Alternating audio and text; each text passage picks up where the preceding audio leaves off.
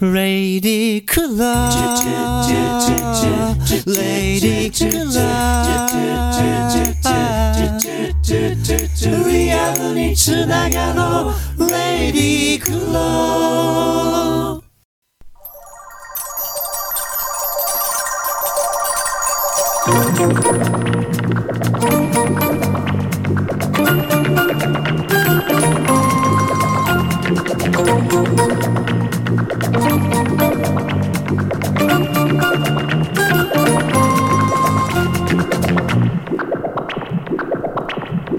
文パレ Tuesday. その日の天使。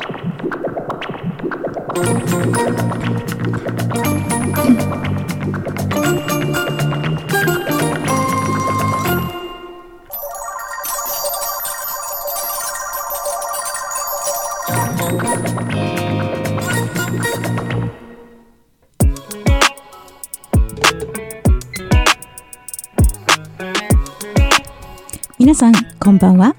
ナビゲーターでアートコミュニケーターのナウエレンです。ムンパレ Tuesday 第1週その日の天使。この番組では私が気になる様々な分野で活躍しているゲストを毎回迎えしてます。新たな視点や考え方を知ることでリスナーの皆さんの世界観が広がってより人生を楽しむきっかけにしていただけたら嬉しいです。ということで今回の私が気になるゲストは福島彩さんです。ようこそ、ありがとうございます。こんにちは、福島彩です。えー福島彩さんはアートイズの代表ということなんですけれども、えー代官山にある現代アートのセレクトショップギャラリーということなんですけれどもさまざまな肩書きを実はお持ちということでちょっとあのリスナーの皆さんに自己紹介お願いしてもいいですか？はい、ありがとうございます。えっと、私は今から15年ほど前から、えっと、まあ、も、主にモード誌というあのハイファッションの世界の雑誌を中心に、えっと、スタイリストをさせていただいてましてそれ以外にもあの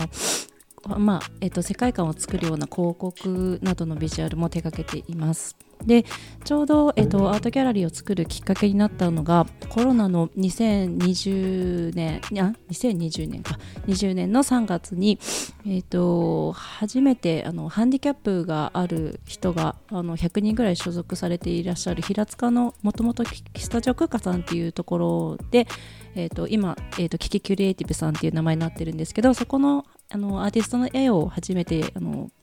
見に行って、えー、と購入したことがきっかけでした。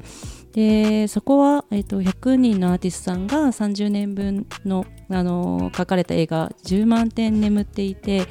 でその絵の中から宝探しのようにこう絵をこう見つけ出す瞬間があってそれがまるで本当にこうパリコレと同じくらいの興奮を覚えるような体験ででそれをもう本当にコロナの3月から6月スタイリストの仕事がなくなった時に家に絵を飾ったんですけどもでそこでもうすっごいこう家の中になんか光が入ってきたような希望がもう満ち溢れてなんかそのアートって今まで私は美術多摩美術大学を出てるんですけども、はい。なんかその今で言うと結構アートバブルって言って時代的にもてはやされていて、アートが結構投資対象だったりとかそっちの方であの価値をすごい作っているような、まあ、時代背景があるとしたらもっとなんかそのアートってもっと自分ごとで自分のパーソナルな部分を引き出すような存在なんだっていうか楽し、まあ、毎日を照らすような存在なんだっていうのに気づいてその体験はあまりにも素敵だったのでもう独り占めできないと思って皆さんに伝えたいなと思って思い切ってそのアートギャラリーをオープンしようと思ったのがきっかけです。すごいですね。なんかその思い切ってなんかやってるっていうことなんですけども実際にそれを実現しちゃうというパワーがあるってところが まずすごいなと思ったんですけどでもその10万点あったってすごいことです。どどどこに入れてあったんですか？そうですね。そこはなんか大きく言うと2つの棟があって、はい。2フロア3フロアぐらいのビルが2つあってで職員さんたちがもうへ結局こう彼らが全て描き終わらない絵とか線だけとか絵だ絵の色をつけないまでの絵とか、そういったこう気持ちが乗らなかった日とかの絵も全て大切に保存されていて、である時職員さんが全部それを点数数えたらしいんですね。うん。そしたら本当に10万点あったってことでなんかすごくやっぱりそのそういうスタンスからも取れるように愛されてるオーラが強いところでそこの方たちが描く絵がすごくポジティブで、うん。なんかちょっとせ日本中のいろんな施設のインスタグラムをしなんていうんですかね、あのフォローしてたんですけどちょっと別次元といいますか、うんうんそこだけなんかすごい陽のオーラがすごかったので、うんうんそれで問い合わせて絵を買いに行かせてくださいって言ったのがきっかけです。あねえそれでなんかねそのあ作家さんたちの絵っていうのがアートイズのねウェブサイトに行くと見れるので、まあ、リスナーの方はちょっと今聞きながらアートイズで大観山でなんか検索してもらうとなんか素敵な絵がいっぱい載ってるのでぜひ見ていただきたいんですけど私もなんかショップ行った時に、まあ、ショップというかギャラリーですかね行った時にすごく素敵なこう空気が流れていてあの皆さんとっても明るいしなんかとってもこう作家さんはその場にいて私も実はね絵を買わせていただいたんですけれども、あのーすごく新緑の素敵な季節だなと思ってたらちょうどなんかさんがね葉っぱの絵を描いてらっしゃる作家さんがいてでもうすごくなんか買ったことにたとっても感謝してくれてなんて心の綺麗な人なんだろうとか思って逆に私がとってもいいものをもらったなっていう、とっても素敵な体験をさせていただきました。なんかあの時ありがとうございましたこちらこそありがとうございはます。い、でなんかそのアートイズのそのコンセプトっていうんですかね、なんかどういった場所にしたいと思って今やられてるんですかね。えー、ともともとそのちょうど私が入り込んだきっかけがアルベルトだったということもありましてそのなんか一番最初の原体験がその彼らの絵って今までやっぱり福祉とかそのハンディキャップの方のアートをあのアートパラリンピックだったりとか福祉のアートだったりとかっていう風にちょっとこう壁を作られて、まあ、どっちかというと狭められたり隠されてきた存在でなんかそれがすごい自分の中では違和感があってで自分の身内にそのハンディキャップのある方とかはいらっしゃらないんですけどでもなんかそのなんでこう地続きなものが地続きじゃないんだろうみたいな違和感があってみんなお同じこう人間なんだけどなんかそのオリンピック・パラリンピックで分けられちゃうみたいなことがアートの世界にもあってうん。でもなんかその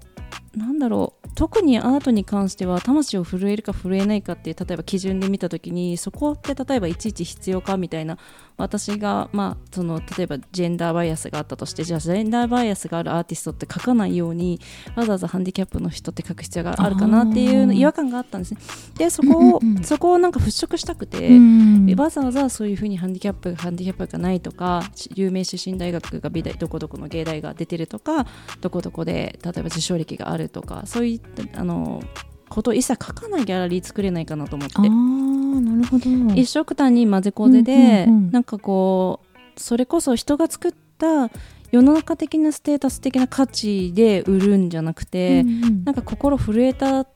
ところを純粋にフォーカスしたギャラリーを作りたいなと思って。で世界中で調べたらそういうとこがなかったので、よしやるぞみたいな感じで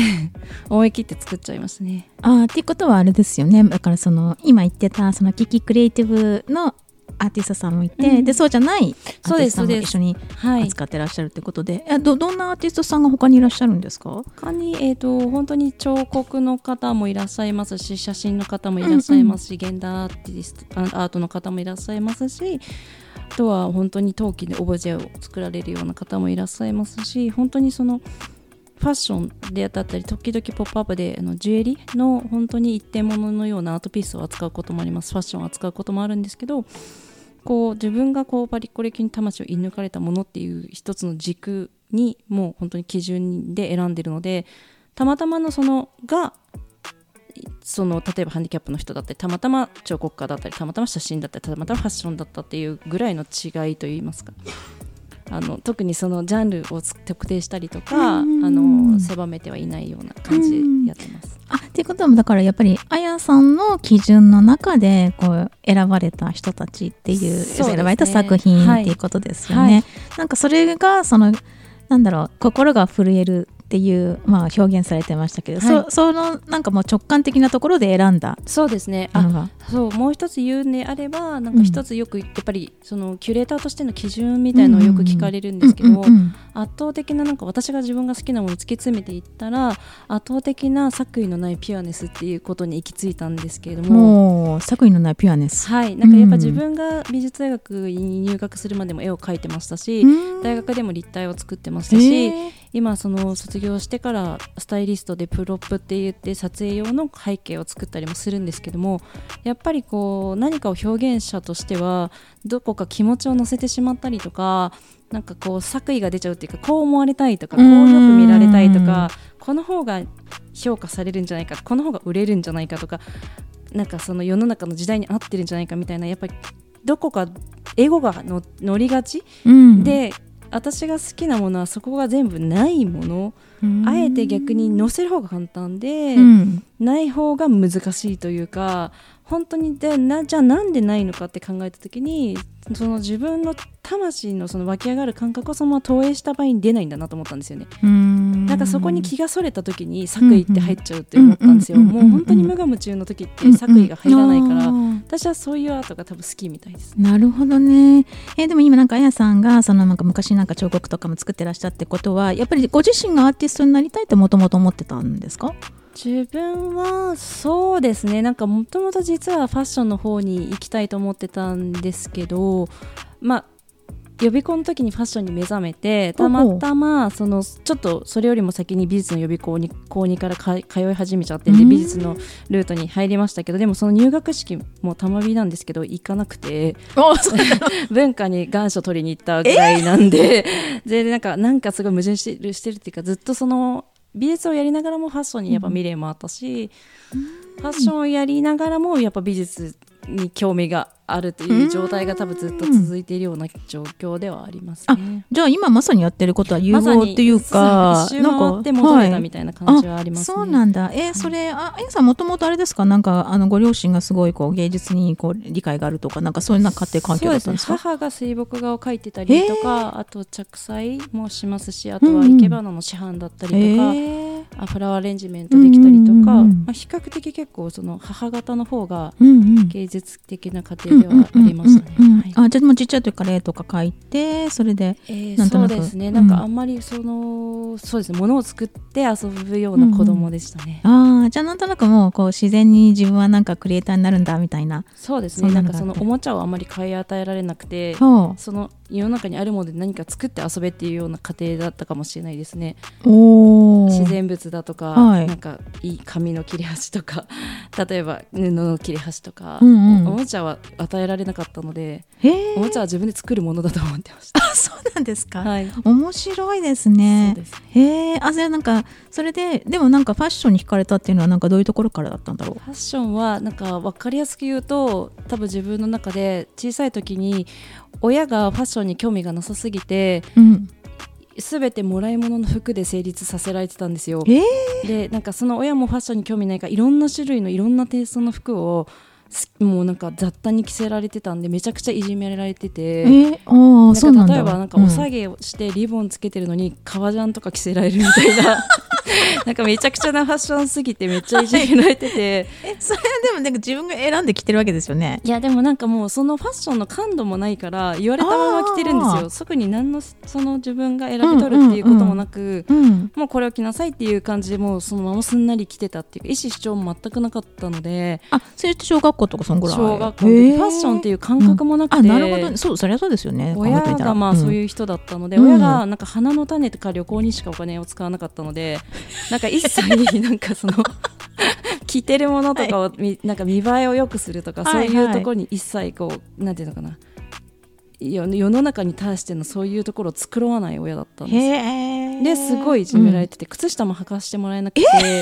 なんか原始人っていう方ので めっちゃいじめられてた。で多分それがすごい嫌だったんですよ。はいはい。なんかファッションさえおし、うん。なんかちゃんとしてたらいじめられないじゃんっていうのがめちゃくちゃ多分強くあっなるほど。コンプレックスとしてあって。うんうんうんうんて成人式とかが行った時にファッションが多分ちゃんとしててなんかみちょっとなんかみんなの見る目が変わったみたいな多分体験が多分あって。でそれで自分がずっとファッションを綺麗にしてればこのままいけるみたいななんかなんかなんですかね。ちょっと多分裏にもうもう忘れちゃってますけどたまにそれ聞かれると何だったんだろうなと思うとでもいじめられてた体験がすごい鮮烈だったんだろうなと思います。ファッションだけちゃんとしとけばなんとかなるみたいな、あのちょっとねリスナーの皆さんに今日のファッションあやさんのお見せできないのがとても残念ですけど今日すごい素敵な個性的なファッションでなんかいらしてくださって、なんていうんですかねこう肩のところにこうフェザー、はい、そうなんかあって。フェザーのなんかカーニバルみたいな。す。ごい、すごいなんかあの目立って素敵なんですけど、それでね、紫のなんかこれスカスカートなのかな、ね。なんかすごい素敵な、はい。あの腰までちょっと上がるな。んか素敵な、あの、い。やいや。それでね、眉毛のところにもなんかちょっとこうピンクのメイクと、なんていうんですかね、パープル。ねはい。なんかすごいちょっと、ちょっと一瞬、なんか、歌舞伎役者じゃないけど、なんて言ったらいいのかな、ね。なんかすごい素敵な間だし、でだからなんて言うんですかね、あの、パッションさえちゃんとしてればってなんか先ほどおっしゃったけど、成人式の時はなんかお着物かなんか着てたって、そういうことですかね？成人式の時ははい着物を着てました。あ、それでちょっとなんか、あの、割とこう清楚な感じでやってたら、なんか周りの反応が変わって、じゃあなんそうか。ですね。多分その時ベリーショートであうん。の、振り袖着てたりとかしてたので、うんうんうん。多分多少見方が変わったりしたかもしれないですよね、うんあでそこからじゃあなんかちょっとこう服装をちょっと変えればなんか。そうですね。やっぱ服でこんなに人の見見られる見方が変わるんだっていうのを多分それをこう予備校時代から体感してって、うん多分こうん。ううんやめられやめられなくなったっていうか、うんうんちょっともう切っても切り離せなくなったのは絶対あると思うんですよね、うんうんうん。だけどうん。なんかコンプレックスをバネにしてるスタイリストって結構珍しくて、うんみんな大体家が裕福であのうん。小さい頃すごいピンクハウスとかいろんな親の好きな服着せられてたみたいな子が大半だから結構私レアケースだなって思いますね。あそうえででもスタイリストになったきっかけは何だったんですか？いやでもなんか服って なんかでも本当に多分矛盾してるのかな。なんか服でなんかこう人生切り開けるようなところがあるっていうのを多分思ってたからっていうのはすごい強いと思うんですよね。はいはい。なんかお洋服でどうやってもどうにも操作できちゃうじゃないですか。そうですね。なんか人間心理として、それがすごいこう、まあ面白いとか自分人生を変えてくれたからすごくそれにハマったのもあるでしょうし、でも結果として別に私は服で自己表現する方に行かずに、うん世界観を作るっていう方のその表現者としてのアーティストの部分に、まあ開眼したので。だからボグとかそういうあのモードシーンにハマったっていうのはあるかもしれないですね。なんか着回しとか、はいはい TPO っていうファッションの方じゃなくて、うんうんどうやったらその表自分の表現したいことを世界観として表現できるかっていう方のお洋服の使い方っていう方になってますかね。えそのなんかあの表現したい世界観っていうのは何だったんですか？うんなんか私自身は何を表現したいっていうのがあんまりなくて、うんうん。なんかその方程式みたいな感じで、ん。このお題とこの媒体とこのテーマでこのモデルだったこういうアウトプットみたいなそのなんかうん方程式を解いていくのがすごい好きみたいな人なので、うんうんなんか自分が強烈にこれ表現したいっていうものってよりはなんか何でもちょうだいみたいな、くれたらどうやっても料理できするみたいなそういうなんかなんか楽しさみたいのに多分ハマった方うです。んえなんかでも私実はあのファッション雑誌を全然読まない人なんですよ。はい、でなんか昔ってなんかこうさっきおっしゃってた、ね、ピンクハウスとかって言ってましたけどなんかねそういうデザイナーズブランド大ブームの時代もあったけども、なんかいろんなトレンドがある時代かな今はっていうふうに思ってて、うんうなんか逆にそういうこう一つの雑誌がものすごい影響力を持つっていうよりもなんかいろんなあり方があるのかなってちょっと最近思ってるんですけどどうですかねそういうの。は。そうですね。なんかもうどんどんどんどん多様性と細分化が進んで、うんうんうん。みんな違ってみんないいが進みすぎて、うん。ただ媒体側の人はすごいものなんかアウトプットがしにくいしデザイナーとかブランド側もアプローチでみんな一つ右向き右左向き左の時代じゃなくなってるのはすごいやりにくいだろうなと思う反面、ん。なんかその私みたいなちょっとはみ出し物は生きやすい時代だなと思いますね。へえあでもなんかさっきちょっとなんかコロナでなんかあの、まあ、ちょっと仕事が一瞬なんかなくなったとかおっしゃってましたけど、それはい。それはなんかどういうあれだったんですか？なんかこうあんあんまり、えっと、はい。スタイリストって人に触らないとできない仕事だったので、はいはいはい。そうするともう撮影自体がなくなった。あっていうもう撮影自体が人が集まるものだから。あそうですよね。はい。うん。ヘアメイクカメラマン、うんうんうんうんモデルってうん濃厚接触じゃないですか、はいはい。それでもう撮影自体を結構なくして物撮りだけとか海外のその写真スキップになったりとか、うんうんうんうんまあ、そういった背景で結構みんななくなっした。自主的な撮影はしてました。だけどその、はいはい。お金をもらう撮影は結構飛びましたね。あそうだったんだ、はい。あでもなんかそれがなんかある意味なんか転機になったというか。そうですね。ねえ。その間ずっとその赤坂御所の周りを走り続けて。走った。そうラランニングジョギング？ランニングでジムも閉まっちゃったので。ああでそこでうん、ひらめきましたね。おはい。ひらめいた？あの あそのだから SNS でたくさんのアーティストたちの悲鳴が出てきて売る場所所がなくなったとかうん。なんだろう石化店が閉まったギャラリーが閉まった EC 持ってないみたいのでみんなの悲鳴がわーって出てきて、うん。でおそっかみたいなそのみんな売る場所困ってるみたいなのと私は私でスタイリストの仕事がなくなってるっていう部分と、あとはなんか、まあ、スタイリストってすごい受け身な仕事なんだなってその時結構思い知らされたんですよ。待つだけじゃないですか、うん電話がかかってくるなりメールが来るのを。なうんなんか仕事って作れないのかなみたいなすごい思ったんですうよ。ね、ん自分が作ればみんなを救えるじゃんみたいな。でそれをかわ掛け合わせたんですよね。それもあります。なんかその純粋うん。にその、ハンディキャップの人とそうじゃない人とかそういう垣根を全部壊したいっていうノーボーダーの精神もあったしなんかその仕事を生み出す方に行きたいなっていうのもあったので、うんうん。なんかそれを本当に叶えるならみたいな形で考え始めたのがその3月でしたうね、ん。あでもなんか結構最近ってことですよね。3月ちょうど 2, 2年あ二年。前ですあそうか二年前の3月はい、でもそこから本当にすごいちゃんとみんなにお金払いたいなと思ったんですよ。仕事を作るからには、うん。みんなにしっかりとしたギャランティーをちゃんと払いたいと思った時に、元手が必要だなと思って、うんうんでも本当に補助金取ろうと思ってはいはい。で1000万の取ってすごい資料ブワーって作って集中してその休みの時に。うんうん。1000万取ってみんなで1400万使うと1000万もらえる補助金だったんで1400万をみんなにギャランティーで払って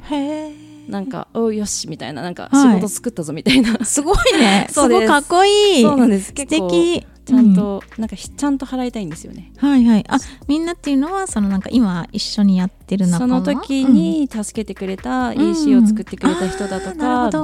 うん。いろいろブランディングしてくれた人だとか、はいはいはいはい。そういう仲間たち、うん。アートディレクターとか、うん。うん。あとはアーティストでサンプル作ってくれる、その作家さんたちだったりとか、うん。はいはいそこにみんなにちゃんと払いたい。素晴らしい、はい。なんか救世主ですね。あ なんかちょっとやりきりましたね。へええあのあやさんはあれなんですか？もうなんか学生時代を、まあ、学生を卒業してからはずっとフリーランスだったんですか？それとも会社に行った時もあるんですか？アパレルの服飾のデザイナーを1年半から2年ぐらいやってうん。新卒で、うん。でもあまりに大きな会社で結構コ,、うん。コピー商品じゃないんですけど、うん。まあ、去年売れたもののデザインをちょっと変える裏地を変えるボタンを変えるとかあんまりこう大きいチェンジができなくてオリジナリティを求められなかったので、そこでちょっと体調崩して辞めて、うん。その後スタイリスト事務所に入ったんですけど私が思ってたファッションのスタイリストじゃなくて結構こう、まあ、コマーシャルっぽいところだったので、うん。うん。例えばこたつの上のみこたつの上のみかんをスタイリングするみたいな そういうなんか非通販のカタログのみたいな。はいはいはい。こたつの角を90度に綺麗にアイロンするとか、うん。カーテンのドレーブを綺麗につけるとか、うんうん。なんか胸のなんだろう例えばレモンん？なんでヌーブラのパッドを仕込むとか なんかすごい不思議な通販のスタイリストの会社だったからあれちょっと思ってるの違うなと思って結構こう4ヶ月で。すごい楽しかったけど刺激的で。でもちょっとちょっと思ってたの違うと思って、はいさっとちょうどやめようとした時に、はいは雑誌に行きたいなと思って、うんうんでそこに一緒にいた現場の子に雑誌に行くにはどうしたらいいのって言ったら、うん私今月で結婚して長野に帰るから、うん。後釜探してるって言ってそこにちゃんって入ってそれでメンズのスタイリストをそうだったんですとか、えー、と1年半やってその後でもやっぱり私メンズじゃないかも。なぜならスーツ着れないじゃんみたいになそうって、で いつもやってから考えるんですよいいな。行った先々であれなんかちょっとスーツ着れないので説得力ないよねってなってうんうんでやっぱり女性誌の戻しやりたいなってなって、うんどうしたらできるんだろうって、うんまた姉弟子に相談したらなんかまあその時レオンの仕事が師匠が多かったんでレオンの編集部の広告部に私がつきたい人の旦那さんがいるから、はい。なんか履歴書渡してみればみたいに言われて、うん。毎日出待ちして すごい。すごい夜出待ちしてこう履歴書ずっとこうプルプル持ってはい。でなんかずっと俺を見てる子がいると思って俺のファンかと思ったけど 嫁かよみたいに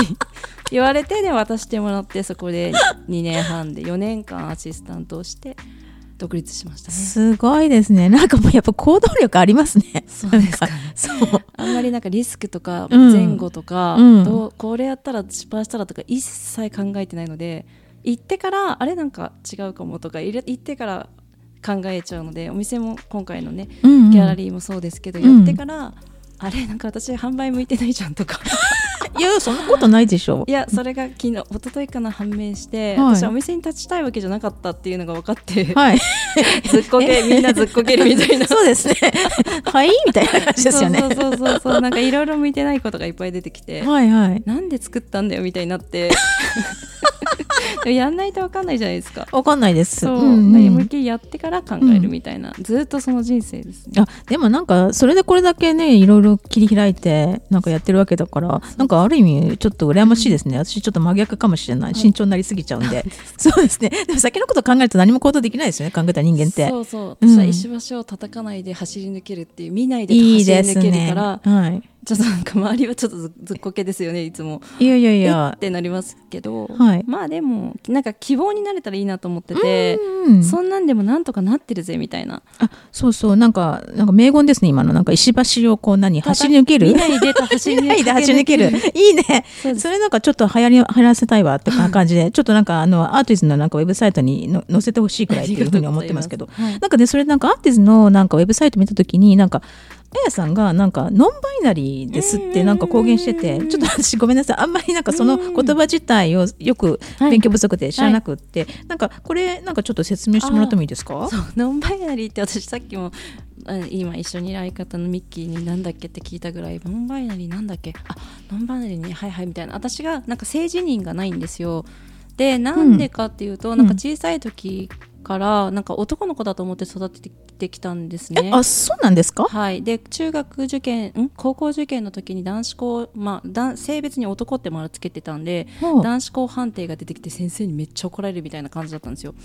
ででもなんかそうは言っても間違ってなんか女子クラスみたいなのしかない高校に入ったりとかしちゃってなんか性をさまよったというか、うん。なんかすごい男なのか女なのかなんかもうよく分かんなくなっちゃって、うん。女の子が好きだし、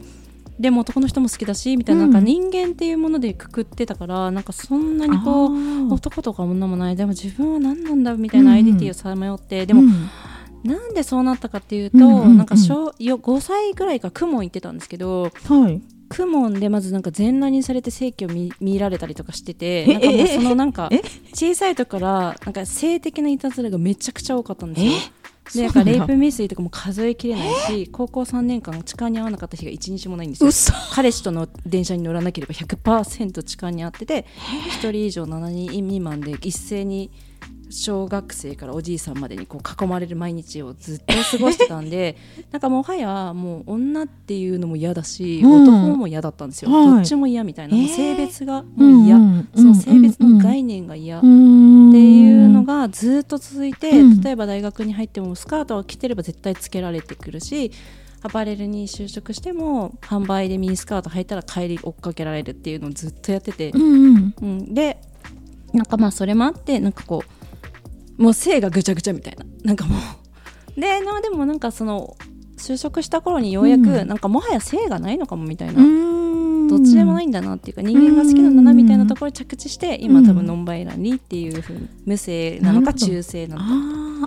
そういうことなんですね。そうなんかノンバイナリーってねなんかちょっとなんだっけう宇多田ヒカルさんとかもノンバイナリーとかってなんか言ってるって最近なんかちょっと記事とかで読んででもでもなんか私の中で今一つなんか理解できてなかったんで、うんうん。あなんか今ちょっと説明してくれて。全部好きだし、うん。自分自身も性別分けてないっていう感じうです、ん。あいいですね。素敵ですね、でもなんか今のねなんかいろんな服なんかユニセックスになってきちゃうし、なんかそこでねなんか分ける必要もない時代にどんどんどんどん入ってきてるのかななんていい時なんか思って。ね行きやすくなってきましたよね。だんだん。なんか良かったです。え当ーだからなんか本当に私はあやさんみたいな人が輝いてほしいしなんかこれからもなんかそういうみんなが生きやすい社会になんかしていけるといいなと思うのでなんかぜひアートイズの活動はですねとっても期待してるし私も応援していきたいと思ってるのでなんかあのこれからもいろんなことをあの楽しみにしてますんであのこれからのねイベントとかっていうのはねあのアートイズのインスタグラムとかウェブサイトの方でね、どんどん告知してくるってことですよね。はい、ありがとうございます。わかりました。え、じゃあね、ちょっとまだお話尽きないんですけども、実はあやさん、ちょっとなんかね、あの次回、はい